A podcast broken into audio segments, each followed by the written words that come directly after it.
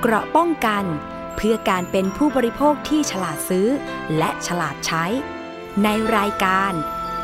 ภูมิคุ้มกัน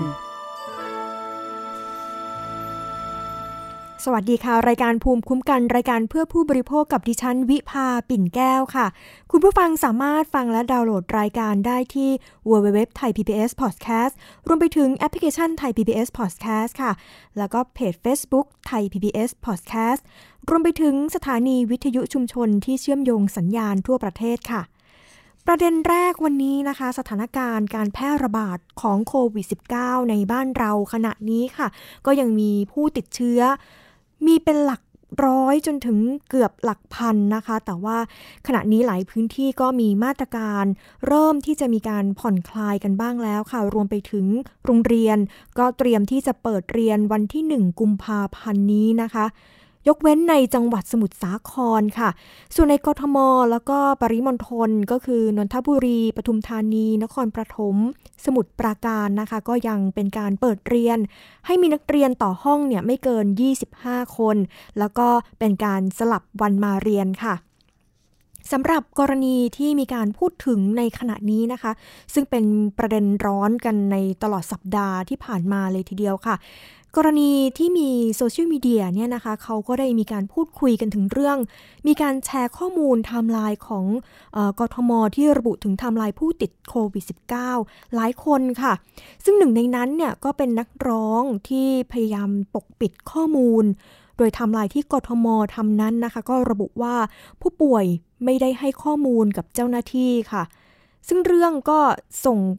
ซึ่งเรื่องที่ไม่มีการเปิดเผยข้อมูลเนี่ยมันก็จะส่งผลให้กับเป็นการสืบสวนโรคเป็นไปด้วยความยากลำบากนะคะ แต่ว่าภายหลังนักร้องคนนี้ค่ะ เขาก็ได้ออกมาเปิดเผยในรายการโทรทัศน์รายการหนึ่งแล้วก็ระบุว่าไม่ได้เป็นการปกปิดข้อมูลนะคะ แต่ว่าก็มีการยืนยันว่าเขาเนี่ยได้อยู่ในห้องพัก ตลอดเวลานะคะ แล้วก็เพิ่งทราบว่าตัวเองเนี่ยมีการติดเชื้อโควิด -19 ก่อนหน้านี้ก่อนหน้าที่จะมีการสัมภาษณ์กับทางรายการโทรทัศน์นะคะ ซึ่งเขาก็บอกว่าตลอดระยะเวลาที่เขาอยู่โรงพยาบาลเนี่ยแพทย์ก็ให้รอดูอาการก่อนค่ะ เขาก็ยืนยันว่าเขาก็เพิ่งทราบว่าเขาเนี่ยได้มีการติดเชื้อโควิด -19 ก่อนที่จะมีการสัมภาษณ์กับทางรายการโทรทัศน์แห่งหนึ่งนะคะ เรื่องนี้ก็ทำให้ผู้ใช้สื่อสังคมออนไลน์หลายคนค่ะ มีการวิพากษ์วิจารณ์ รวมไปถึงมีการตั้งคำถามด้วยนะคะว่า การไม่ให้ข้อมูล ปกปิดข้อมูลนั้นสามารถกระทำได้หรือไม่ เรามาดูกันค่ะ กฎหมายโรคติดต่อ ระบุว่าผู้ที่จงใจปกปิดข้อมูลการเดินทาง หรือแจ้งข้อมูลเท็จ ต่อเจ้าพนักงานควบคุมโรคติดต่อ ซึ่งทำให้เป็นอุปสรรคต่อการสอบสวนโรค แล้วก็ควบคุมโรคนะคะ เป็นผลให้เชื้อโรคแพร่ออกไป อาจจะเข้าข่ายเป็นการฝ่าฝืนหรือไม่ปฏิบัติตามคำสั่งเจ้าพนักงานควบคุมโรคติดต่อค่ะ ซึ่งเมื่อวานนี้แพทย์หญิงอภิสมัยศรีรังสรรค์หรือว่าหมอเบิร์ตนะคะ ที่ทำหน้าที่เป็นผู้ช่วยโฆษกศูนย์บริหารสถานการณ์โรคโควิด -19 หรือสอบค ก็ได้ออกมาพูดถึงเรื่องนี้ด้วยค่ะ ก็คือการเอาผิดกับบุคคลที่มีการปกปิดข้อมูล พทย์หญิงอภิสมัยนะคะเขาก็บอกว่าขณะนี้เนี่ยกรมควบคุมโรคก็ได้ทำหนังสือด่วนไปถึงสำนักอนามัยกรุงเทพมหานครนะคะ เรื่องขอให้ตรวจสอบแล้วก็ดำเนินการตามกฎหมายค่ะ ซึ่งกรมควบคุมโรคเองเนี่ยก็ได้พิจารณาแล้วนะคะ เห็นว่าอาจจะเข้าข่ายเป็นการฝ่าฝืนหรือไม่ปฏิบัติตาม พรบโรคติดต่อ พศ 2558 รวมถึงกฎหมายอื่น ๆ ที่เกี่ยวข้องด้วยนะคะ ไม่ใช่แค่กฎหมายโรคติดต่อเท่านั้นยังมีกฎหมายอื่นอีกด้วย กรณีที่บุคคลให้ข้อมูลไม่สอดคล้องกัน หรือมีการปฏิเสธหรือปกปิดข้อมูล ซึ่งควรต้องแจ้งต่อ เจ้าหน้าที่ควบคุมโรคติดต่อ แล้วก็อาจจะเข้าข่ายเป็นความผิดขัดขวาง หรือไม่อำนวยความสะดวกแก่เจ้าพนักงานควบคุมโรคติดต่อด้วย อันนี้ก็คือเป็นมาตรา 55 พรบโรคติดต่อนะคะ โทษก็คือมีการปรับไม่เกิน 20,000 บาท รวมถึงอาจจะมีความผิดฐานแจ้งข้อความอันเป็นเท็จแก่เจ้าพนักงานด้วยค่ะ ซึ่งก็อาจจะทำให้ผู้อื่นหรือว่าประชาชนเนี่ยนะคะเสียหายตามมาตรา 137 กฎหมายอาญา ก็ต้องระวังโทษจำคุกไม่เกิน 6 เดือน หรือว่าปรับไม่เกิน 10,000 บาท หรือทั้งจำทั้งปรับค่ะ ขณะเดียวกันนะคะ สถานที่ที่เปิดให้คนร่วมงานเลี้ยง หรือว่าจัดงานเลี้ยงสังสังสรรค์ต่างๆเนี่ยนะคะก็อาจจะมีความผิดด้วยค่ะ ก็อาจจะเข้าข่ายเป็นการฝ่าฝืน ห้ามจัดกิจกรรมที่มีการมีความเสี่ยงต่อการแพร่โรค และไม่จัดให้มีการมาตรการป้องกันโรคตามที่ราชการได้กำหนดเอาไว้นะคะ กรณีที่บุคคลที่ไปร่วมงานเลี้ยงสังสรรค์เนี่ยก็อาจจะเข้าข่ายเป็นการฝ่าฝืนการห้ามห้ามทำกิจกรรม หรือว่ามั่วสุมกันในสถานที่แออัดนะคะ ซึ่งมาตรการตามข้อกำหนดที่ออกมา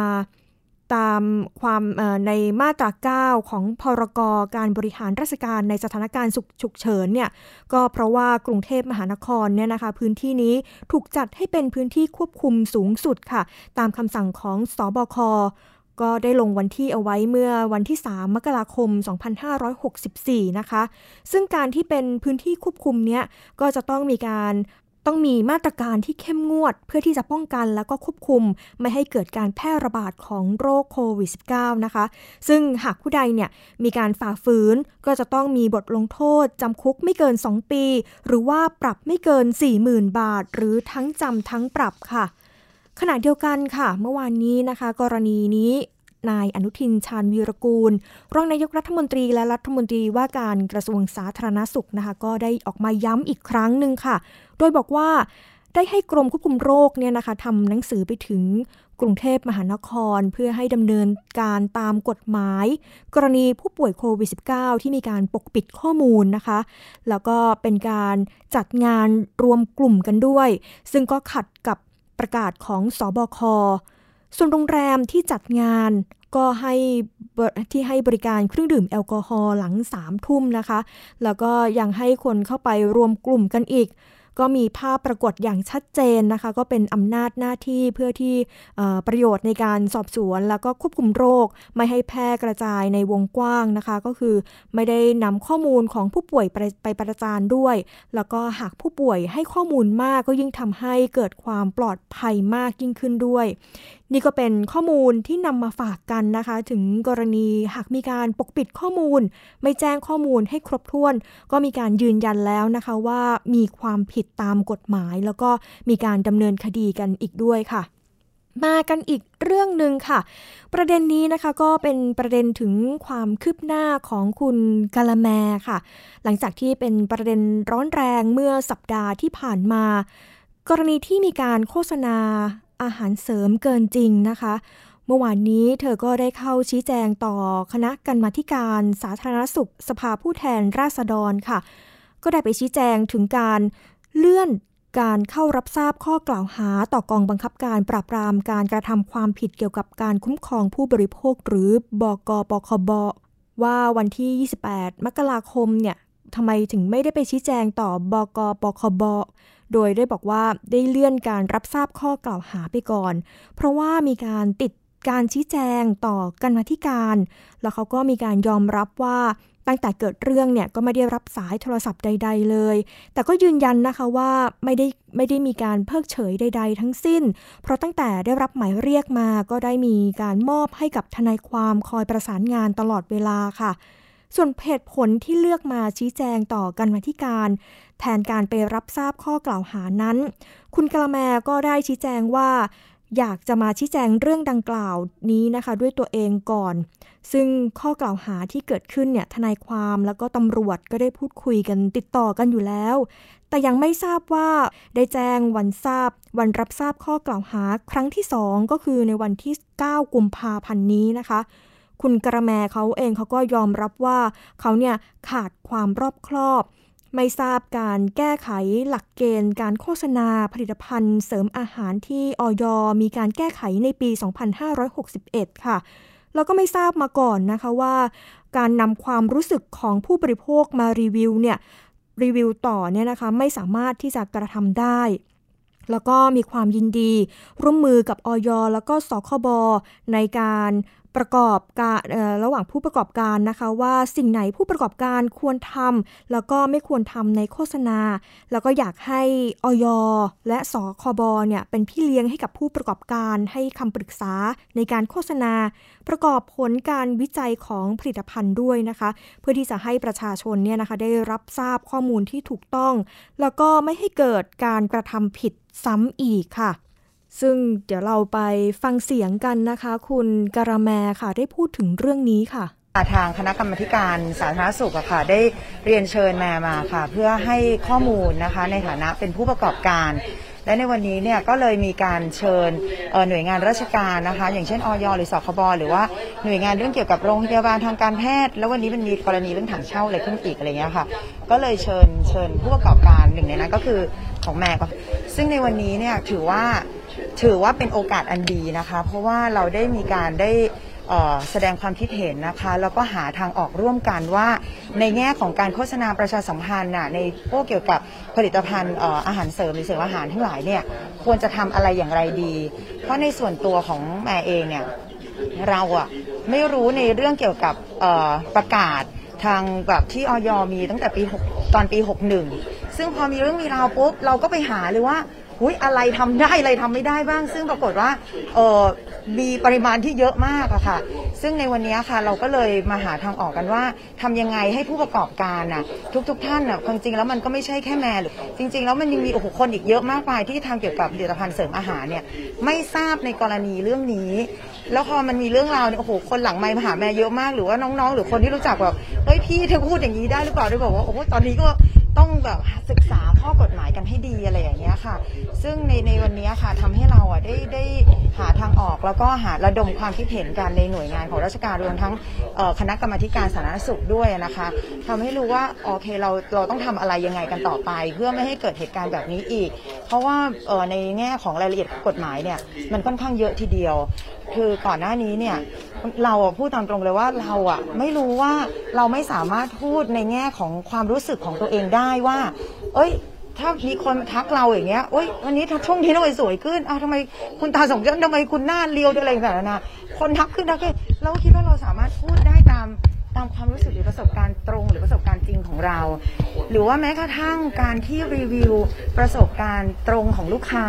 ว่าเขากินแล้วเขารู้สึกอะไรยังไง อันเนี้ยเราก็ไม่ทราบว่าเราพูดไม่ได้ พอเราได้มาศึกษากฎหมายของทางที่ออยมีอะเราก็เลยเห็นเลยว่าโอ้โหมีหลายเรื่องมากเลยนะ ที่เราอะไม่รู้ พอมาวันนี้ค่ะ มันก็ได้เกิดทำความเข้าใจตรงกันว่า อะไรยังที่ออยจะทำให้ได้บ้างสคบจะทำอะไรได้บ้าง แล้วก็ที่สำคัญอะในส่วนของแม่เองอะค่ะ แม่ก็บอกเลยบอกว่า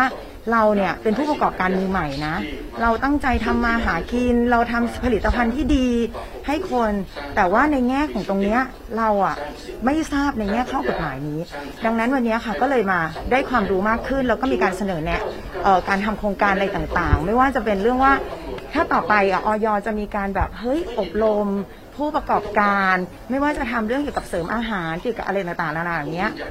แบบ แม่ว่ามันมันมันมันดีมากค่ะ แล้วก็เพราะหลายคนไม่รู้ แล้วแม่ก็ประวาตัวเลยบอกว่าแม่แม่ยินดีช่วยออยช่วยสสคบทุกอย่าง เพราะหนึ่งเรามีประสบการณ์มาละ เราไม่อยากให้ใครอะโดนเหมือนเราอีก หรือเราแน่นอนเราก็ไม่อยากทำผิดซ้ำอีกนะคะสองก็คือว่าประชาชนผู้บริโภคโดยทั่วไปอะก็จะได้รู้ในข้อกฎหมายต่างๆ นานาเหล่านี้ แม่ก็บอกว่ายินดีเลยถ้าให้เราอะจะเป็นพรีเซนเตอร์หรือว่าจะให้เราอะช่วยทำสื่อทำคลิป หรืออะไรอย่างเงี้ยค่ะแม่ยินดีทุกอย่างนะคะ ส่วนในเรื่องของการเจ้าหน้าที่ตำรวจนะคะวันนี้ก็โชคดีที่ขออนุญาตบอกเลยว่าตั้งแต่มีเรื่องมีราวค่ะ แล้วก็มีหมายเรียกมาค่ะ คือแม่ยังไม่เคยได้รับโทรศัพท์นะคะ พอได้หลายหมายเรียกปุ๊บเนี่ยแม่ก็ให้ทนายเป็นผู้จัดการ แล้วก็ติดต่อกับตำรวจโดยตลอดเวลา แม้กระทั่งวันนี้ก็ตามได้ส่งไปบอกตำรวจแล้วเรียบร้อยว่า วันนี้แม่ติด ภารกิจที่จะต้องมาให้ทำที่คณะกรรมาการของสาธารณสุขในวันนี้ เราก็เลยขอเลื่อนการไปพบเจ้าหน้าที่ตำรวจก่อน ซึ่งการไม่รับสายหรือว่าการพิกเฉยเลยไม่มีเด็ดขาดนะคะ เพราะอันนี้มันมันเป็นเรื่องแบบเรื่องของตำรวจดังนั้นเนี่ย อันนี้อาจจะมีการสื่อสารแล้วเข้าใจกันผิดพลาดได้ค่ะทำไมเราถึงเลือกค่ะสำหรับการชี้แจงของกรรมธิการเนี่ยการมาชี้แจงมีผลนะคะว่าทำไมถึงเลือกมาชี้แจงกรรมธิการกรณีกรรมธิการเนี่ยเป็นการแค่มาชี้แจงแต่ว่ากรณีของการหมายเรียกเนี่ยมันหมายถึงการอะไรทำไมถึงเลือกที่จะเอาอันนี้ คืออันนี้นะคะคือหนึ่งเลยเนี่ยเราก็อยากจะได้ชี้แจงในส่วนของเราด้วย และในส่วนของเจ้าหน้าที่ตำรวจอะค่ะทนายนะก็ไม่ได้มีส่วนในการพูดคุยอยู่ตลอดเวลาอยู่แล้วค่ะ แล้วก็แน่นอนว่ากฎหมายอะค่ะ เราก็ต้องเคารพกฎอยู่แล้วนะคะ ดังนั้นเนี่ยเราต้องเราก็ถ้าตำรวจหมายมีหมายเรียกมา เราก็มีทนายที่จะเข้าไปเอ่อประสานงานแล้วก็ติดต่ออยู่ตลอดเวลาอยู่แล้วค่ะ ในวันที่ 9 นี้เหมือนที่ทางปคบจะให้ไปรับทราบข้อกล่าวหาจะยังคงยืนยันเป็นวันที่ 9 นี้ไหมครับ อ๋อครับยังที่ยัว่างให้ไปรับทราบข้อกล่าวหาเนี่ยครับไม่วันที่9กุมภายังยังยังไม่ทรายับงไม่ทราบเรื่องนี้เลยค่ะเขาเพิ่งมีมีถ้ามีคำถามเยี่เยี่ยยมมมามาเมื่เมื่ออสสอองงสองจะไปตามหมายเรียกครั้งที่สองไหมคะซึ่งอันนี้เดี๋ยวอ่าคงคงไม่รอให้มีหมายเรียกครั้งที่สองนะครับจะไปเมื่อไหร่จะรีบจะรีบประสานแต่นี่เดี๋ยวผมขอคิวก่อนเพราะว่า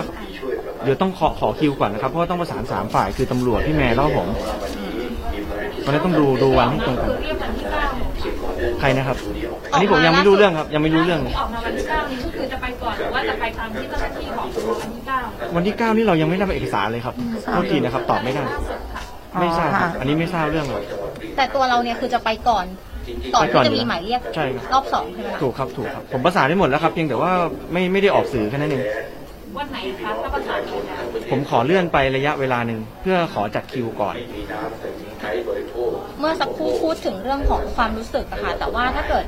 อะถ้าไม่ถ้าถ้ามองในเรื่องของไม่พูดถึงข้อกฎหมายอะค่ะ แต่ว่าถ้าเกิดเราพูดในถึงความรู้สึกเนี่ย การโฆษณาที่เราพูดออกไปเนี่ยมันมันดูแล้วมันเป็นการพูดเกินจริงเกินไปไหมคะคือก็อย่างที่บอกอะค่ะว่าอย่างเวลาที่แม่พูดในส่วนของตัวเองใช่ไหมคะ เราอะไม่ใช่แค่ว่าเรารู้สึกเดี๋ยวมีคนมาทักเราแต่แบบอ้าน้องเฮ้ยช่วงนี้สวยขึ้นนะอ้าเฮ้ยทำไมหน้าเขาลูกเฮ้ยทำไมจมูก เราก็รู้สึกว่าเฮ้ยมันคนน่ะทักเราเยอะมาก หรือว่าสองในกรณีของลูกค้าค่ะ ทุกคนเวลาแมนไลฟ์หรือว่าเวลาที่คนน่ะส่งรีวิวมา ทุกคนมีตัวตนจริงอะค่ะ แล้วก็ส่งมาให้ทางแอดมินต่างๆนะว่าเขากินแล้วเขาเป็นยังไงเขาเป็นกินแล้วเป็นยังไง ดังนั้นนะคะในความที่เราอะเป็นผู้ประกอบการทำผลิตภัณฑ์เอง ขายเองรีวิวเองเราอะเวลาได้รับผลตอบรับแบบเนี้ยแน่นอนอะว่าเราดีใจ แล้วเราก็รู้สึกว่าเฮ้ยสิ่งที่เราทำอะ มันเป็นประโยชน์ต่อคนจริง ๆ แม่ก็อาจจะขาดความรอบคอบตรงนี้ว่า เราอาจจะต้องแบบกำชับว่านี่เป็นเอ่อเฉพาะบุคคลนะคะหรืออะไรอย่างเงี้ยค่ะ เราก็ไม่ทราบว่าในแง่ข้อเท็จจริงอะเมื่อเขาได้ ได้พูดบนพื้นฐานในความจริงที่เขาเกิดขึ้นแล้วอะมันไม่สามารถที่จะพูดได้ เพราะว่ามันมีกฎหมายของออยรองรับอยู่ค่ะ มันมันมีบางประเด็นที่ถูกวิพากษ์วิจารณ์ในสังคมบางส่วนครับไปรีวิวว่าเฮ้ยถ้าทานแล้วเป็นโควิดก็หายอะไรแบบนี้ในข้อเท็จจริงแล้วอะไรค่ะที่ต้องการจะสื่อสารคืออะไรค่ะ ก็คือว่าในกรณีนี้เนี่ยนะคะ ก็คือคนปกติเลยค่ะในในในผลิตภัณฑ์ power shot ลูกค้าก็จะรีวิวมาเยอะมากว่าเขาดีขึ้นอะไรญาติเขาเป็นยังไงบ้าง แล้วก็ในเช้าวันหนึ่งอะค่ะมันก็ได้รับรีวิวจากลูกค้าท่านหนึ่งซึ่งเป็นผู้หญิงอะนะคะเขาก็บอกเล่าถึงเรื่องเกี่ยวกับสามีของเขาอะไรอย่างเงี้ยค่ะ เราคราวนี้แม่ก็เลยบอกเฮ้ยอ่านปุ๊บเฮ้ยมันอย่างนี้ได้ด้วยเหรอ เราก็บอกคนในที่ออฟฟิศเลยแม่ก็เลยอยากจะรู้ว่าเขาเป็นใครแล้วอยากรู้ในแบบว่ารายละเอียดเป็นยังไง ก็โทรไปหาเขาเจ้าตัวจริง ๆ ค่ะ ซึ่งเขาก็มีตัวตนจริง ๆ แล้วเขาก็เล่าเหตุการณ์เหมือนที่แม่ที่ที่เล่าให้ฟังอะค่ะว่าเขาป่วยแล้วเขาแบบไม่สบายหรืออะไรอย่างเงี้ยค่ะ แล้วก็กินอย่างเนี้ย แล้วปรากฏว่าค่าเนี่ยมันลดลงอย่างเงี้ยค่ะ แล้วทุกคนกลับบ้านได้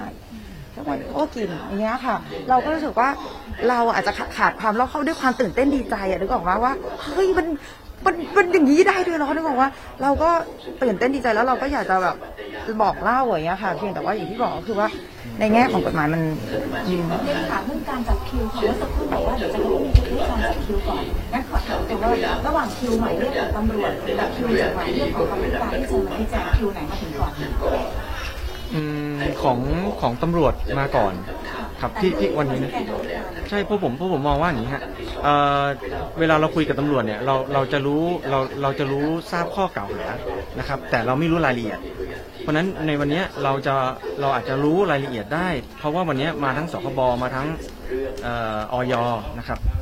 จะได้รายละเอียดเพิ่มเติมจากเจ้าหน้าที่เขาด้วย แล้วเราจะได้แบบเออจะได้ดำเนินกำหนดแนวทางในการดำเนินคดีถูกครับ เออมันก็จะมีคำถามอีกอะค่ะว่า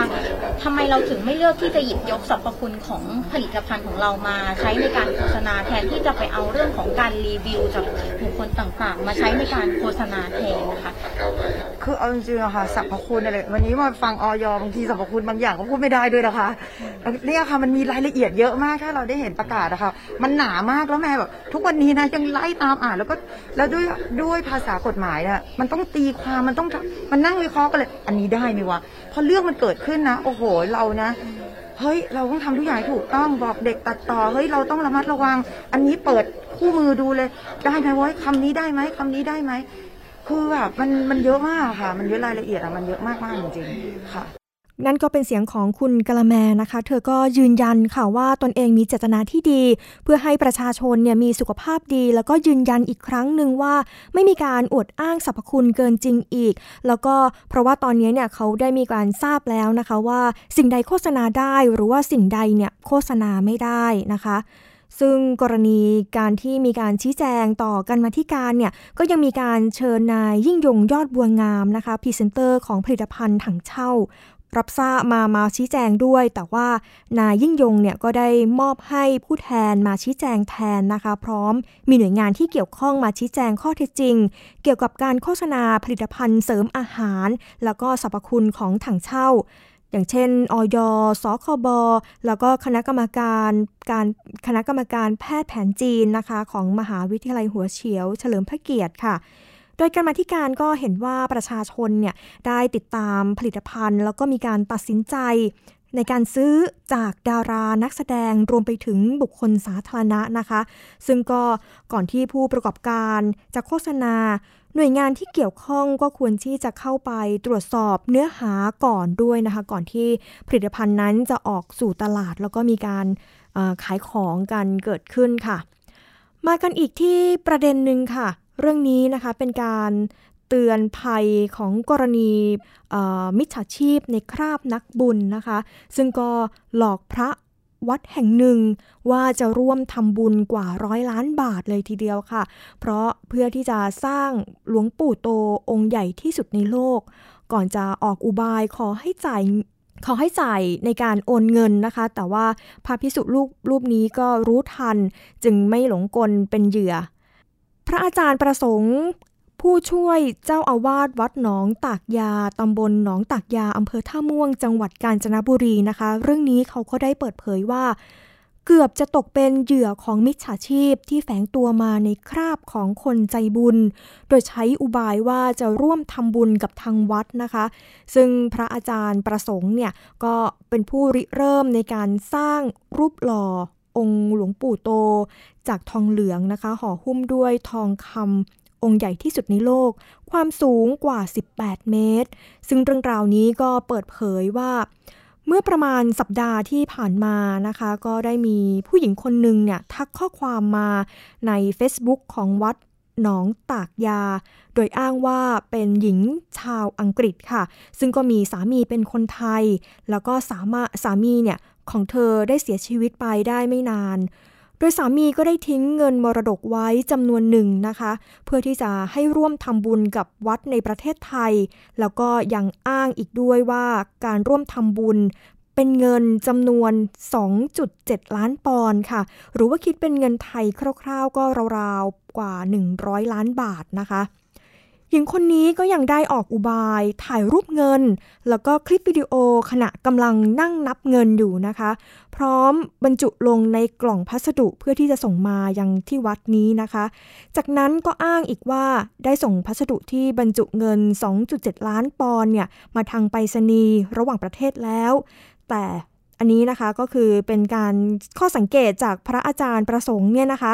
ทางหญิงคนนี้เนี่ยเขาก็บอกว่าแต่ว่า ทางวัดจะต้องดำเนินการโอนค่าใช้จ่ายเป็นเงินจำนวน 30,000 บาทค่ะ ตรงนี้เองพระอาจารย์ประสงค์เนี่ยเขาก็บอกว่า ตอนนั้นก็เริ่มเอะใจแล้ว จึงบอกกับหญิงคนนี้ไปว่า ไม่มีเงินในธนาคารมากถึง 30,000 บาท แต่ว่าหญิงคนนี้ก็ยังไม่ลดละความพยายามนะคะ แล้วก็บอกให้พระอาจารย์เนี่ยไปหยิบยืมเงินจากคนอื่นมา เพื่อที่จะมาจ่ายค่าดำเนินการตรงนี้เนี่ยสามหมื่นบาท แต่ว่าพระอาจารย์เนี่ยก็จะได้รับเงิน 2.7 ล้านบาทเอ่อ2.7ล้านปอนด์ไปด้วยนะเอ่อไม่ใช่ในโครงไปไว้ไปใช้ในโครงการของทางวัดเนี่ยนะคะ ซึ่งก็ทำให้พระอาจารย์ประสงค์เนี่ยเขาก็ มองว่าเขาไม่ไม่หลงเชื่อนะคะ เพราะว่าหญิงคนนี้เนี่ยจากนั้นจากที่พระอาจารย์ได้บอกว่าไม่มีเงินในธนาคารพอถึง 30,000 บาทเนี่ยหญิงคนนั้นก็ขาดการติดต่อไป พระอาจารย์ประสงค์ก็จึงได้ฝากเตือนไปถึงวัดต่างๆ ทั้งในจังหวัดกาญจนบุรี แล้วก็วัดทั่วประเทศด้วยนะคะว่า หากมีกลุ่มมิจฉาชีพใช้วิธีการแบบเดียวกันนี้เนี่ย ก็ขอให้ระมัดระวังอย่าไปหลงเชื่อ เพราะว่าปัจจุบันเนี่ยนะคะก็มีมิจฉาชีพในหลายหลายรูปแบบเลยทีเดียว ก่อเหตุกับทุกคนไม่เว้นแม้แต่พระนะคะ มากันอีกที่ประเด็นหนึ่งค่ะ ก็เป็นการกวาดระกวาดล้างนะคะ จับกลุ่มผู้ลักลอบจำหน่ายบุหรี่ไฟฟ้าทั่วประเทศค่ะ ซึ่งได้ของกลางจำนวนมากเลยทีเดียว การเข้าจับกลุ่มครั้งนี้นะคะ เป็นการร่วมมือกันระหว่างตำรวจกองปราบปราม การกระทำความผิดเกี่ยวกับการคุ้มครองผู้บริโภค หรือตำรวจอของปคบนะคะ แล้วก็ร่วมกับสำนักงานคณะกรรมการคุ้มครองผู้บริโภค หรือว่าสคบ ก็ได้ร่วมมือกันนะคะ ระดมกวาดล้างจับกลุ่มผู้ลักลอบจำหน่ายบุหรี่ไฟฟ้าทั่วประเทศ ก็ได้ของกลางเป็นจำนวนมากเลยทีเดียวค่ะ โดยเจ้าหน้าที่ทั้งสองส่วนนี้ก็ได้ระดมกำลังนะคะ แล้วก็เข้าจับกลุ่มผู้ที่ลักลอบจำหน่ายบุหรี่ไฟฟ้าทางออนไลน์ ทั้งในกทม แล้วก็ปริมณฑลแล้วก็ต่างจังหวัดด้วยค่ะ รวมทั้งอุปกรณ์จัดฟันแฟชั่นที่ไม่ได้มาตรฐาน โดยมีการค้นเป้าหมายทั้งหมดนะคะ 15 จุดด้วยกันค่ะ โดยการค้นเป้าหมายเนี่ยก็ได้กระทำกันระหว่างวันที่ 7ถึงวันที่ 26 มกราคม 2564 ที่ผ่านมานะคะ สืบเนื่องมาจากได้รับการร้องเรียนจากประชาชนค่ะ ว่ามีเพจ Facebook ขายบุหรี่ไฟฟ้า พร้อมกับน้ำยาให้กับกลุ่มวัยรุ่นเป็นจำนวนมาก แล้วก็ยังพบโฆษณาบริการจัดฟันแฟชั่นในกลุ่ม Facebook ต่างๆ ด้วยนะคะ สำหรับคดีลอบขายบุหรี่ไฟฟ้านั้นเนี่ยก็มีการจับกลุ่มผู้ต้องหาได้ทั้งหมด 11 คนค่ะ มีในพื้นที่กรุงเทพมหานครจำนวน 5 คนนะคะปทุมธานี 4 คน จังหวัดสระแก้ว 1 คน แล้วก็นครปฐม 1 คนค่ะแล้วก็มีการยึดของกลางเป็นบุหรี่ไฟฟ้า รวมไปถึงน้ำยาสำหรับเติมบุหรี่ไฟฟ้า แล้วก็เป็นจำนวนเนี้นะคะกว่า 5,000 ชิ้น รวมมูลค่าประมาณ 3 ล้านบาทค่ะ ส่วนสำหรับการแจ้งข้อหานะคะก็คือเป็นการฝ่าฝืนคำสั่งคณะกรรมการคุ้มครองผู้บริโภค ซึ่งมีห้ามขาย แล้วก็ห้ามให้บริการบารากุนะคะ แล้วก็บารากุไฟฟ้า หรือว่าบุหรี่ไฟฟ้า หรือว่าตัวน้ำยาเองนะคะ ซึ่งสำหรับน้ำยาเนี่ยก็ สำหรับน้ำยาที่เติมบารากุไฟฟ้านะคะ หรือว่าบุหรี่ไฟฟ้าเนี่ยตามพรบคุ้มครองผู้บริโภค 2522 ก็มีโทษ จำคุกไม่เกิน 3 ปี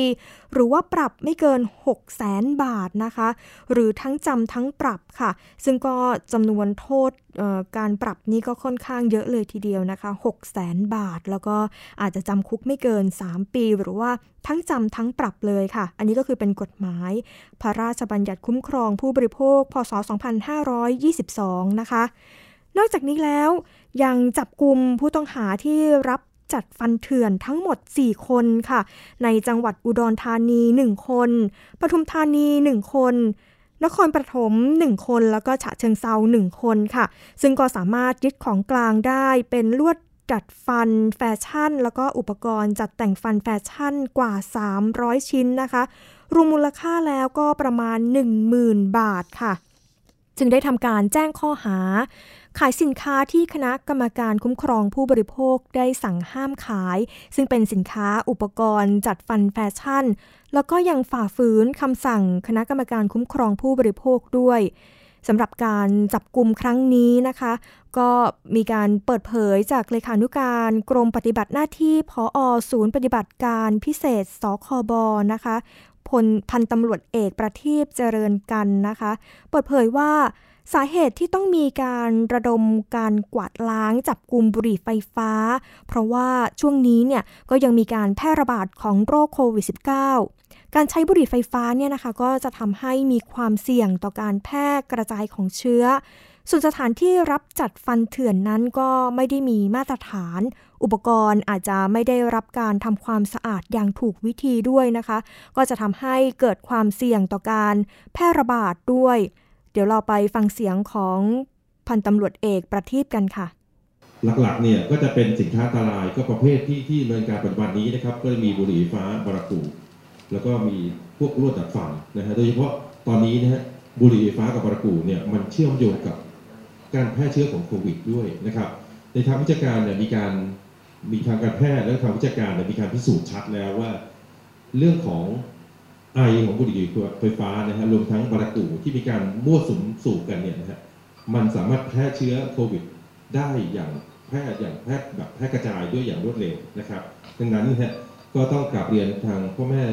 พี่น้องให้มีการกำชับนะฮะมีการกวดขันบุตรหลานของท่านนะครับ แล้วตอนนี้นะจากการที่ทางตำตำรวจปคบได้มีการตรวจจับรูปกับเราเนี่ยฮะปรากฏว่าสินค้าบุหรี่ฟ้า สินค้าน้ำยาบุหรี่ฟ้าเนี่ยเป็นสินค้าที่ที่เริ่มมีสินค้าที่ปรับเปลี่ยนรูปแบบนำรูปแบบที่เป็นรูปแบบที่อาจจะสนองตอบต่อต่อวัยรุ่นในยุคปัจจุบัน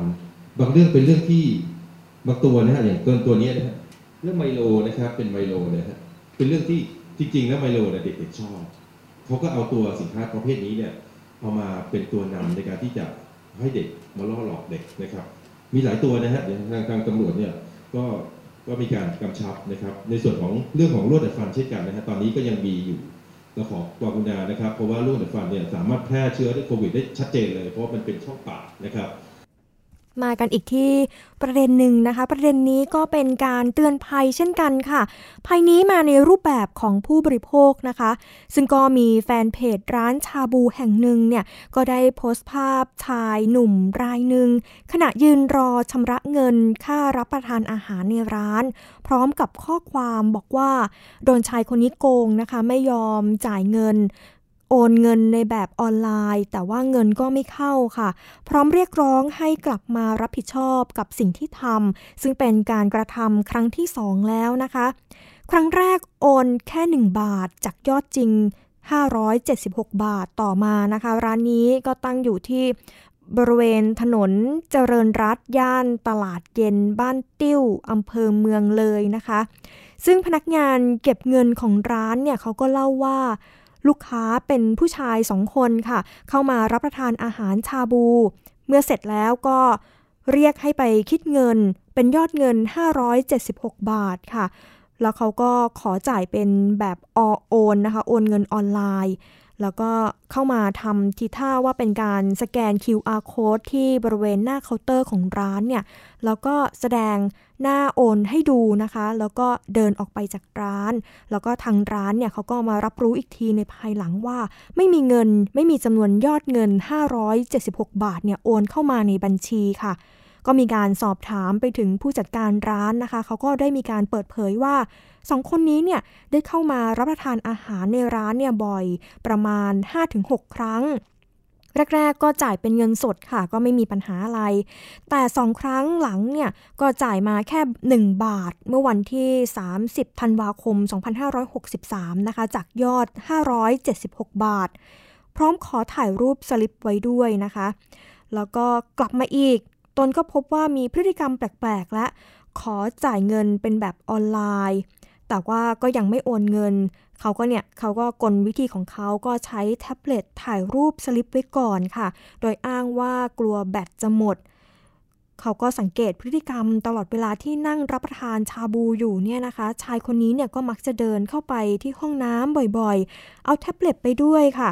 เอาแท็บเล็ตเอาแท็บเล็ตไปด้วยทุกครั้งนะคะ ซึ่งตนก็เชื่อว่า มีการนำเอาภาพถ่ายสลิป เปลี่ยนแปลงให้เป็นยอด 576 บาทนะคะ ซึ่งก็แล้วก็บันทึกภาพไว้แล้วก็ซ่อนเอาไว้ในเครื่องนะคะ เมื่อมาจ่ายตรงบริเวณหน้าเคาน์เตอร์เนี่ยก็ทำทีท่าเป็นการสแกน QR code นะคะ แล้วก็เปิดภาพสลิปที่เตรียมไว้ในแท็บเล็ตเนี่ยมาให้พนักงานได้ดู แล้วก็ส่วนเพื่อนอีกคนนะคะ ก็เดินออกไปรอนนอกร้านก่อน ซึ่งก็ภาพจากกล้องวงจรปิดเนี่ยก็บันทึกการกระทำทั้งหมดได้อย่างชัดเจนค่ะ ด้านเจ้าของร้านเองเขาก็ออกมาบอกว่าช่วงเกิดเหตุเนี่ยก็ไม่ได้อยู่ภายในร้านนะคะ ก็มีการติดตามแล้วก็มีการเช็คยอดเงินที่ลูกค้าจ่ายแบบออนไลน์เนี่ยนะคะ แต่กลับไม่พบยอดเงินจากโต๊ะที่ผู้ชายสองคนนี้เนี่ยเข้ามารับประทานอาหาร มีเพียงสองโต๊ะที่มียอดเดียวกันเนี่ยนะคะโอนเข้ามาเท่านั้น เมื่อมาตรวจดูจากกล้องวงจรปิดเนี่ยนะคะ ก็พบว่าชายคนนี้เนี่ยมีท่าทางพิรุษนำสลิปปลอมที่บันทึกภายในโทรศัพท์ภายในแท็บเล็ตนะคะ ออกมาให้พนักงานดูแล้วก็หลอกว่าโอนเงินไปแล้ว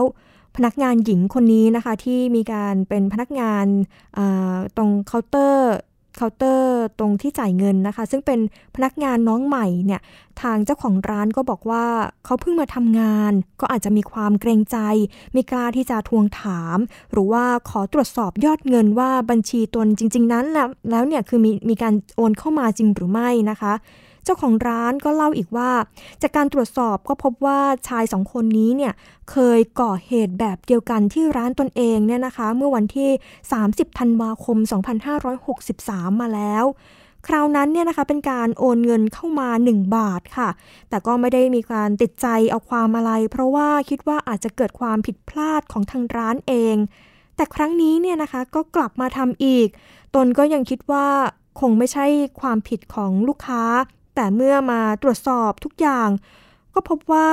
โดนโกงจริง ๆ นะคะ โดนโกงแน่นอนเลยทีเดียวก็ถือว่าเป็นการซ้ำเติมทุกของคนค้าขายนะคะ ทางเจ้าของร้านก็บอกเอาไว้ว่าเขาเนี่ยเเป็นต้องการทำมาหากินในช่วงที่มีการระบาดของโควิด -19 ก็หากินลำบากอยู่แล้วนะคะ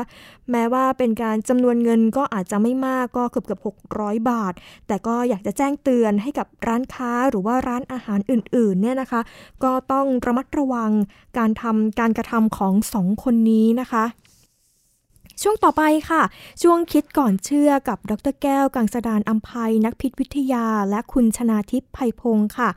ตอนเราลดความเสี่ยงการเป็นมะเร็งได้จริงหรือไปติดตามค่ะ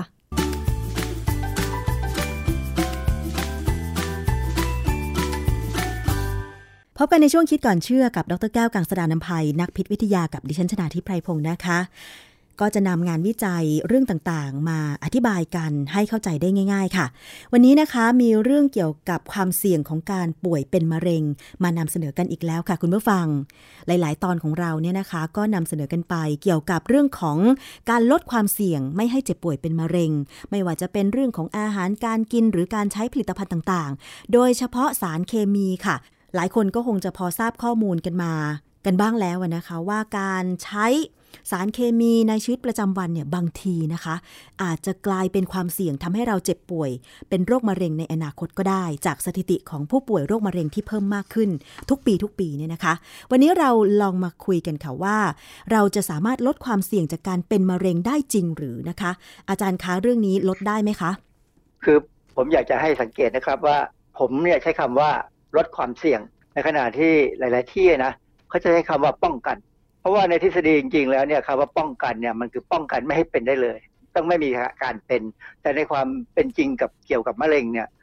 ไม่ใช่อย่างนั้น มันเป็นแค่ลดความเสี่ยง คือบางคนเนี่ยเราจะเสี่ยงมากเสี่ยงน้อยไม่เท่ากันมีหลายวิธีกมีหลายเหตุผล เสี่ยงเพราะทำงานเสี่ยงเพราะพันธุกรรม เสี่ยงเพราะพฤติกรรมส่วนตัวอะไรก็ตามเนี่ยนะเพราะฉะนั้นเนี่ยเวลาเราพูดถึงมะเร็งเนี่ยเราจะพูดถึงความเสี่ยงในการที่จะลดลง ถ้าลดได้ดี ก็เป็นน้อยก็เป็นเสี่ยงน้อยนะฮะบางคนเนี่ยถ้าเราลดดีๆหรือเราปฏิบัติตัวดีๆเนี่ย จนแก่เราก็ไม่เป็นค่ะนะแต่บางคนเนี่ยก็ลดได้ระดับหนึ่งพอถึงสักเจ็ดแปดสิบก็จะเป็นมะเร็งตาย ซึ่งอันนี้ก็ไม่ผิดปกติแต่เป็นเรื่องเรื่องธรรมดาค่ะคราวนี้สิ่งหนึ่งที่เอ่อคนทั่วไปไม่ค่อยเข้าใจหรอกว่าทำไมถึงเป็นมะเร็ง คือมนุษย์เราเนี่ยพอเราเราจะมีการแบ่งเซลล์อย่างรวดเร็วเลย ตอนที่เราเด็กๆนะฮะเพื่อให้เราโตขึ้นอันนี้พอถึงจุดหนึ่งที่เรา ไม่สูงแล้วนะอาจจะมีแค่ขยายออกทางตรงด้านด้านข้าง อันนั้นก็อันนั้นเป็นเรื่องธรรมดาคือไม่สูงแล้วเนี่ยแสดงว่าเราเป็นผู้ใหญ่แล้วการแบ่งเซลล์กับการตายของเซลล์เนี่ยจะเข้าสู่สมดุลค่ะคือเซลล์มันต้องมีการแบ่งและมีการตาย อย่างเราก็ผมพอพอทราบนะว่าเม็ดเลือดแดงเนี่ยมันเปลี่ยนทุก 20 กว่าวัน จะตายไปแล้วก็ทำใหม่ แล้วก็ทำใหม่มาทยอยทำนะฮะเพื่อให้มันสมดุล ดังนั้นเนี่ยเราจะไม่รู้หรอกตอนหนุ่มๆสาวๆเนี่ยว่าทำไม ร่างกายเราเนี่ยมีการเปลี่ยนเซลล์อืมนะค่ะแต่พอเราอายุมากขึ้นห้าสิบหกสิบคราวนี้เราจะเริ่มเสีเริ่ยมรู้เซสึลกล์มากกว่าสร้างค่ะนะคือคือความสามารถในการสร้างเนี่ยมันน้อยกว่าความสามารถในการรักษาไว้ เพราะฉะนั้นเราก็จะเริ่มเหี่ยวเริ่มย่นใช่ก็คือสภาพมันก็เป็นไปเรื่อยๆ เป็นไปตามเป็นไปตามกรรมอะไรนะฮะอันนี้คือความแก่คราวนี้ปกติเนี่ย เวลาเราสร้างเซลล์ใหม่ขึ้นมาเนี่ยพอมันแบ่งแล้วเราก็เคยเรียนวิทยาศาสตร์กันมาบ้างนะฮะว่า เซลล์เนี่ยจะแบ่งจากหนึ่งเป็นสองสองเป็นสี่สี่เป็นแปดใช่ไหมฮะทีนี้เซลล์เนี่ยพอมันแบ่งครั้งหนึ่งแล้วเนี่ยเซลล์ที่แบ่งเสร็จแล้วสองเซลล์เนี่ย มันจะต้องถามตัวเองว่าจะทำไงต่อ ถ้าเป็นเซลล์ปกติเขาก็จะพัฒนาตัวขึ้นเพื่อที่จะทำงานตามที่ว่าเขาเป็นเซลล์ของอวัยวะใด เช่น ถ้าเป็นเซลล์ตับแบ่งเซลล์นะฮะเขาก็ต้องพัฒนาเป็นเซลล์ตับ ซึ่งมันจะไม่เหมือนกับเซลล์ปอด ไม่เหมือนกับเซลล์ไต องค์ประกอบมันจะต่างกันเลย เซลล์นี่แต่ถ้าเป็นเซลล์ที่เริ่มแบ่งใหม่ๆเนี่ยเป็นเซลล์มะเร็งก็ได้ เซลล์มะเร็งคือเซลล์ที่แบ่งใหม่ๆ แบ่งแล้วแบ่งอีกแบ่งไปเรื่อยๆเขาจะไม่มีลักษณะเหมือนกับเซลล์ปกติ เช่นเซลล์มะเร็งของตับก็จะไม่เหมือนเซลล์ตับจริงค่ะๆนะฮะเหตุผลก็คือว่าพอเขาแบ่งเสร็จแล้วเขาไม่พัฒนาเขาจะแบ่งใหม่อืมันก็เหมือนกับคนที่เรียนหนังสือจบแล้ว ไม่ทำงานเรียนใหม่เรียนอีกเอาอีกปริญญาหนึ่งเอาอีกปริญญาหนึ่งเรียนไปเรื่อยๆคือไม่อยากเอาไปทำงาน อยากจะเป็นนักเรียนไปเรื่อยๆ เซลล์มะเร็งจะเป็นแบบเนี้ยค่ะเพราะฉะนั้นมันก็คือเซลล์ที่แบ่งตัวเสร็จแล้ว มันไม่มีประโยชน์กับอวัยวะอืแถมมันไปทำให้เกิดการความเกะกะ ความใหญ่โตแบบที่มีความจำเป็นนะฮะค่ะเป็นการทำลายสมดุลการแบ่งเซลล์ของร่างกายเรา ก็คือไม่เป็นไปเซลล์ตามรูปร่างที่ควรจะเป็นใช่ไหมคะอาจารย์ มันจะไม่มีเรียบร่าง เพราะว่าถ้าเราเปิดเราดูในใน Google ก็ได้นะฮะ ไปดูรูปของเซลล์มะเร็งอะไรต่างๆเนี่ยไม่ว่าปอดหรือตับเนี่ยมันจะมีลักษณะผิดปกติไปจากเซลล์ข้างเคียงที่มันอยู่ค่ะนะฮะอันเป็นเรื่องที่อันนี้เป็นพื้นฐานทีนี้ก็มาถามถึงว่าการเป็นมะเร็งโดยทั่วไปเนี่ยมันเกิดจากอะไร ในทางวิทยาศาสตร์เนี่ย เราพอจะรู้ว่าอะไรเป็นสาเหตุ เช่น เรารู้ว่าบุหรี่เป็นเหล้าเป็นเบียร์เป็นนะฮะแม้กระทั่งเราดื่มไวน์เนี่ยเราบอกว่าไวน์เนี่ยช่วยลดความเสี่ยงมะเร็งได้ แต่ว่าหมายความว่าต้องดื่มในระดับหนึ่ง ดื่มเป็น แต่ถ้าดื่มไม่เป็นเนี่ยไวน์ก็อาจจะทำให้เป็นมะเร็งได้เหมือนกันนะค่ะเพราะมันมีแอลกอฮอล์นะออกกำลังกายก็ดีต่อร่างกายเราแข็งแรง แต่ถ้าออกกำลังกายหนักเกินไป เราจะมีอนุมูลอิสระเกิดมากจนเราทำลายไม่ได้ อันนี้ก็อืมอันนี้ก็อันตรายค่ะนะฮะน้ำหนักตัวมากเกินไปเราก็รู้ว่าคนที่น้ำหนักตัวมากเกินไปเนี่ยก็เสี่ยงเนื่องจากว่า เวลาเขาจะมีน้ำหนักตัวสูงเนี่ยเขาก็ต้องกินพวกแป้งเยอะแป้งเยอะเนี่ย มันก็ต้องมีการเผาผลาญมันก็จะไปลักษณะเดียวกับการออกกำลังกายคือ ต้องเผาผลาญสร้างพลังงานสร้างเนื้อเยื่อ มันก็อาจจะมีอนุมูลอิสระก็ออกมาได้นะฮะค่ะกินอาหารไม่ครบห้าหมู่ อันนี้ก็หมายถึงว่า กินอาหารแบบอาจจะชอบกินแป้ง ก็กินแต่แป้ง ชอบกินแต่เนื้อ ก็กินแต่เนื้อเนี่ย ก็อาจจะทำให้ไม่ได้สารจากผักผลไม้ซึ่งเป็นสารที่ลดความเสี่ยงมะเร็งได้ค่ะนะฮะหรือแสงแดด แสงแดดเราบอกว่าแสงแดดเนี่ยทำให้เราแข็งแรงใช่ไหมทำให้เรามีวิตามินดีสร้างขึ้นได้ในร่างกายเรา วิตามินดีในระดับที่เหมาะสม เราก็จะเสี่ยงต่อโควิด -19 เนี่ยน้อยลงค่ะแต่บางครั้งเนี่ยบางคนตากแดดมากเกินไป คืออยากได้วิตามินดีมากๆมั้งตากแดดมากไป ก็เสี่ยงต่อการเป็นมะเร็งผิวหนังอืมนะฮะค่ะหรือว่าบางคนเนี่ยก็ไปอยู่ในสิ่งแวดล้อมที่ไม่ดี เช่นหมู่บ้านเราเดิมอยู่ดีๆ เดี๋ยวก็มีโรงงาน อะไรก็ไม่รู้มาตั้งอยู่เต็มไปหมดเลย ก็มีการทิ้งสารพิษลงไปในสิ่งแวดล้อมนะอาจจะมีพวกโลหะหนักตะกั่วโครเมียมแคดเมียมอะไรอย่างเงี้ยหรือว่าเป็นโรงงานผลิต มีแร่ใยหินที่เอามาเกี่ยวข้องเพราะฉะนั้นสิ่งแวดล้อมแถวนั้นก็แย่ค่ะเพราะฉะนั้นชาวบ้านก็ถึงกลัวเรื่องนิคมอุตสาหกรรม หรือบางคนเนี่ยก็ชอบกินชอบเที่ยวแล้วก็ไม่ระวังตัวไปติดไวรัสตับอักเสบ ไปติดไวรัสมะเร็งปากมดลูกที่เราเรียกว่า HPV หรือไปติดเอดส์อย่างเงี้ยค่ะก็เป็นเพราะว่าไวรัสทีนี้ ไวรัสบางอย่างเนี่ยมันกระตุ้นให้เกิดมะเร็งได้นะมันมันเป็นเฉพาะของมัน แต่อย่าง HIV เนี่ยไม่ได้กระตุ้นให้เกิดมะเร็ง แต่ไปทำให้โอกาสเป็นมะเร็งโดยธรรมชาติเพิ่มขึ้นอืมนะฮะค่ะดังนั้นเนี่ยในกรณีสาเหตุต่างๆ เนี่ย สิ่งง่าย ๆ คือเราลดละเลิกเลี่ยงเราก็เป็นการลดความเสี่ยงใช่ไหมเช่นผมไม่สูบบุหรี่ ผมก็ว่าผมก็ลดความเสี่ยงกับการเป็นมะเร็งปอดไปได้ในระดับหนึ่งค่ะแต่คนไม่สูบบุหรี่ก็เป็นมะเร็งปอดได้เหมือนกันนะนั่นน่ะสิคะก็มีตัวอย่างนะฮะให้เห็นแล้วด้วยเหมือนกัน แต่ก็ความเสี่ยงเขาก็มีน้อยแต่อาจจะเป็นปัจจัยอื่น เช่น อาจจะเป็นพันธุกรรม คืออาจจะมีพันธุกรรมของการต่อสู้กับมะเร็งปอดเนี่ยต่ำสู้ไม่ไหวค่ะมันเกิดได้เอง เพราะว่ามะเร็งเนี่ยเกิดตามธรรมชาติเนี่ยโดยเฉลี่ยประมาณเนี่ยสามพันถึงแปดพันเซลล์ค่ะซึ่งเราต้องทำลายให้หมดใช่ไหมฮะออันนี้คือเรื่องของปัจจัยที่เราจะเสี่ยง แต่ว่าถ้าเป็นเรื่องพันธุกรรมเนี่ยพันธุกรรมนี่เป็นเรื่องที่ลำบากที่หนึ่งเช่น มันมีเว็บไซต์ของแคนาดานะฮะค่ะ www cancer ca เขาระบุว่าในร่างกายเราเนี่ยมีอวัยวะถึง 26 อวัยวะ ที่อาจจะเป็นมะเร็งได้เพราะพันธุกรรมเฮ้อมีอะไรบ้างอาจารย์ ต้องเข้าไปดูในเว็บไซต์ผมไม่อยากจะพูดเพราะว่ามันยาว แต่ว่าอวัยวะที่มีผลทางพันธุกรรมไปทำให้เกิดมะเร็งได้ง่ายก็คือมะเร็งเต้านมค่ะนะฮะมะเร็งเต้านมเนี่ยเป็นภาวะทางพันธุกรรมที่ส่งต่อได้ ถ้าเกิดการเปลี่ยนแปลงของยีนนะหรือหน่วยพันธุกรรมเนี่ยของเซลล์ที่ดูแล การซ่อมเซลล์ผิดปกติให้เป็นปกติ คือเซลล์ของเราเนี่ยนะมันเสี่ยงที่จะผิดปกติอยู่ทุกวันค่ะแต่เราจะมีระบบซ่อมให้มันปกติได้กลับมาอ๋อนะฮะคราวนี้เซลล์มะเร็งที่ซ่อมความผิดปกติที่เต้านมเนี่ยปกติถ้ามันเกิดมีการกลายพันธุ์ปั๊บเนี่ยเขาจะเรียกว่าเป็นเป็นยีน BRCA ก็จะมี BRCA หนึ่งสองสาม BR ก็คือ breast CA ก็คือ cancer ค่ะนะฮะมันจะมีหนึ่งสองสามที่เขาพบปัจจุบันนี้ ซึ่ง ถ้าใครมียีนตัวนี้เกิดขึ้นใน DNA ของแต่ละคนเนี่ยนะผู้หญิงคนไหนก็ตามที่มียีนนี้เกิดขึ้นครบสามตัวเนี่ยค่ะแสดงว่าระบบการซ่อมแซมเขาเสียกับหมดเลยอ๋อเขาจะมีความเสี่ยงต่อการเป็นมะเร็งเต้านมสูงมาก ดังนั้นอ๋อแอนเจลิน่าโจลีจึงไปตัดหน้าอกทิ้ง แล้วทำหน้าอกใหม่นะฮะเนี่ยเป็นเป็นอันหนึ่งที่เรื่องของมะเร็งเต้านมเนี่ยเป็นเรื่องที่มาจากพันธุกรรม และสามารถจะป้องกันได้ถ้าใจกล้าถึง อันนี้คือตัดหน้าอกทิ้ง แต่ว่าปัจจุบันเนี่ยในอนะเทคนิคมันก้าวไปว่า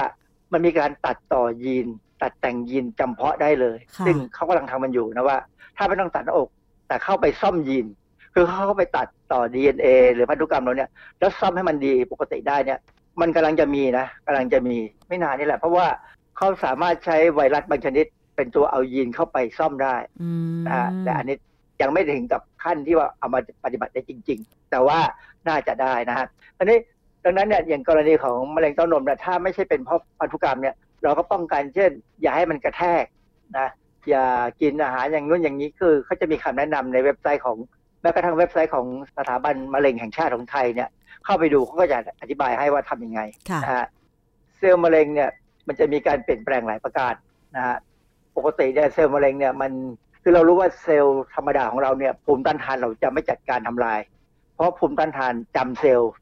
ร่างกายเราได้หมดค่ะนะฮะแต่เซลล์ของร่างกายเราเนี่ยถ้าเซลล์ไหนเปลี่ยนไปเป็นเซลล์มะเร็งเมื่อไหร่เนี่ยหน้าตามันจะผิดไปจากเดิมค่ะผิวมันจะผิดไปจากเดิม เช่นสมมติเราบอกว่าเซลล์ร่างกายเราเหมือนผู้หญิงผิวขาวทั้งตัว แต่พอเป็นมะเร็งปั๊บมันจะกลายเป็นผู้หญิงผิวดำเป็นเซลล์ได้ผิวดำตัวเดียวอืมภูมิต้านทานจะจำได้ก็จะเข้าไปจัดการทำลาย เพราะฉะนั้นวิธีลดความเสี่ยงคือทำร่างกายให้แข็งแรงมีระบบภูมิคุ้มกันที่ดีนะฮะกินอาหารดีออกกำลังกายบ้าง อันนี้ก็เป็นการลดความเสี่ยงค่ะบางคนเนี่ย เรารู้ว่าเซลล์มะเร็งเนี่ยนะเวลามันเกิดเป็นมะเร็งเนี่ยมันจะสร้างสารบางอย่างปล่อยออกไปที่เส้นเลือดใหญ่ ให้สร้างเส้นเลือดฝอยเพื่อเลี้ยงมันเป็นพิเศษอืมอืมท่อน้ำเลี้ยง เราต้องตัดท่อน้ำเลี้ยงนี้ให้ได้ กระบวนการที่เส้นเลือดฝอยถูกสร้างไปหาหาเซลล์มะเร็ง หรือกลุ่มเซลล์มะเร็งเนี่ยเราเรียกกระบวนการนี้ว่า angiogenesis ดังนั้นเราจะต้องหาสารที่ต้าน angiogenesis ให้ได้ ซึ่งในอาหารที่เรากินปัจจุบันในชีวิตประจำวันเนี่ยก็มีเยอะแยะนะอะเช่นไรคะถ้าเรากิน ผลิตภัณฑ์โทเหลืองอ๋อเราจะได้สารชื่อเจนิสตีน ซึ่งสารเจนิสตีนเนี่ยมันมีศักยภาพในการยับยั้งการสร้างเส้นเลือดฝอยไปเลี้ยงเซลล์มะเร็งค่ะนะฮะซึ่งเขามีการพัฒนาเจนิสตีนเนี่ยไปเป็นยาตัวอื่นที่มีฤทธิ์มากกว่าเจนิสตีนในการอ่าป้องกันการเป็นมะเร็งเต้านมกลับมาอีกครั้งหนึ่งคือบางคนเนี่ยไปผ่าตัดเต้านมแล้ว แต่ว่าเขาไม่ได้ผ่าหมดเนี่ยเก็บไว้บางส่วนเนี่ย ก็มีโอกาสจะกลับมามะเร็งได้ค่ะแต่ว่า หมอเขาจะดูว่ามะเร็งเต้านมเนี่ยเกิดจากสาเหตุอะไร มันก็มีสาเหตุลึกๆอะนะเขาก็จะใช้ยาแต่ละตัวที่ไม่เหมือนกัน มีเห็ดกระดุมบราซิลซึ่งผมไม่เคยเห็นนะไม่แน่ใจว่าไม่มืองทเคยเห็นเหมือนกันจะารขายไหมคือคงไม่ต้องไปถึงบราซิลนะมันคงมีขายในบ้านเราเป็นบ้างชื่อแล้วล่ะพันธุ์เพราะว่าเป็นนะคะเห็ดเป็นชื่อพันธุ์เนี่ย ตัวนี้จะมีสารพิเศษที่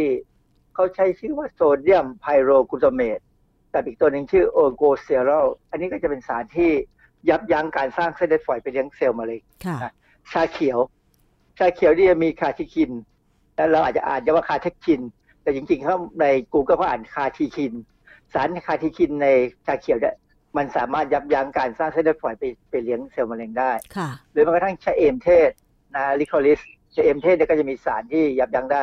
แต่ชะเอมเทศนี่กินมากไม่ดีนะค่ะกินมากอาจจะตายได้อย่างที่เราเคยคุยกันนะ ว่ากินขนมหวานแล้วตายเนี่ยมันมีไอสารที่ คือเขาเอา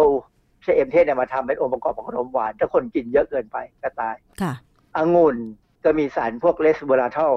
ซึ่งถ้าทำเป็นไวน์เนี่ยจะได้เยอะขึ้นในปริมาณจากองุ่นเท่ากัน แต่ว่า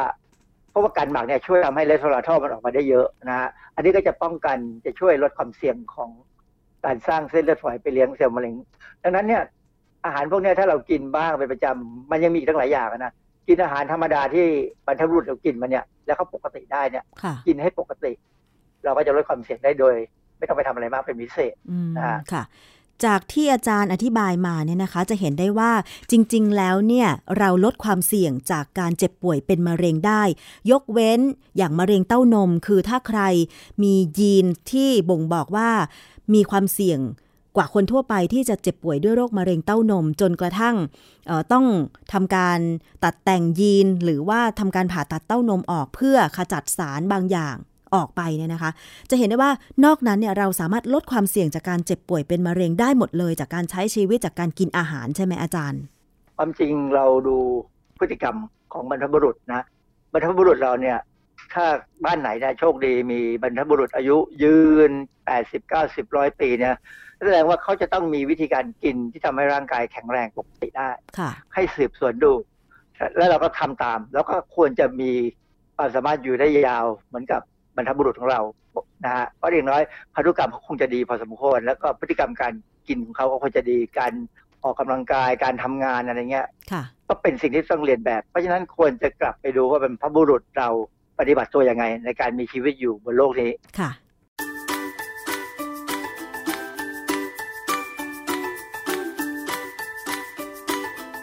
ง คิดก่อนเชื่อ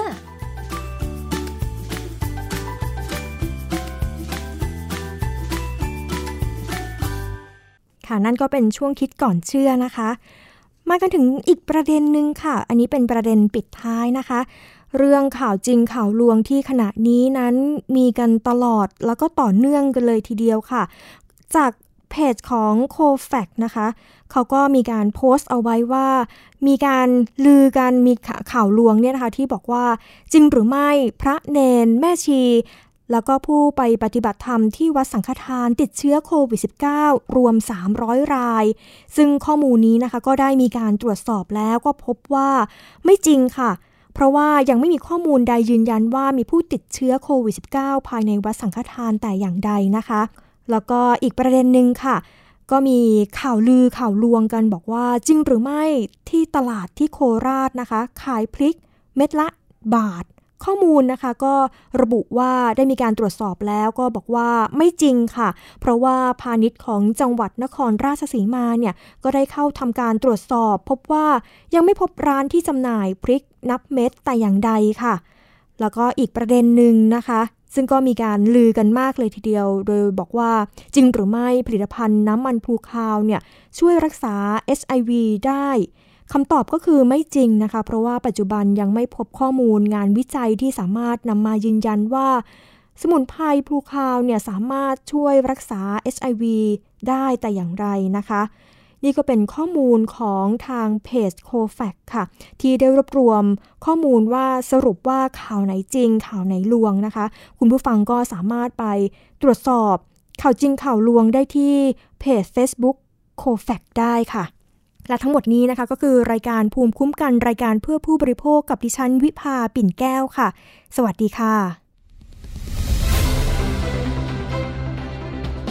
ติดตามรายการได้ที่ www.thaipbspodcast.com แอปพลิเคชัน Thai PBS Podcast หรือฟังผ่านแอปพลิเคชัน Podcast ของ iOS Google Podcast Android Podbean SoundCloud และ Spotify ติดตามความเคลื่อนไหวของรายการและแสดงความคิดเห็น โดยกดถูกใจที่ facebook.com/thaipbspodcast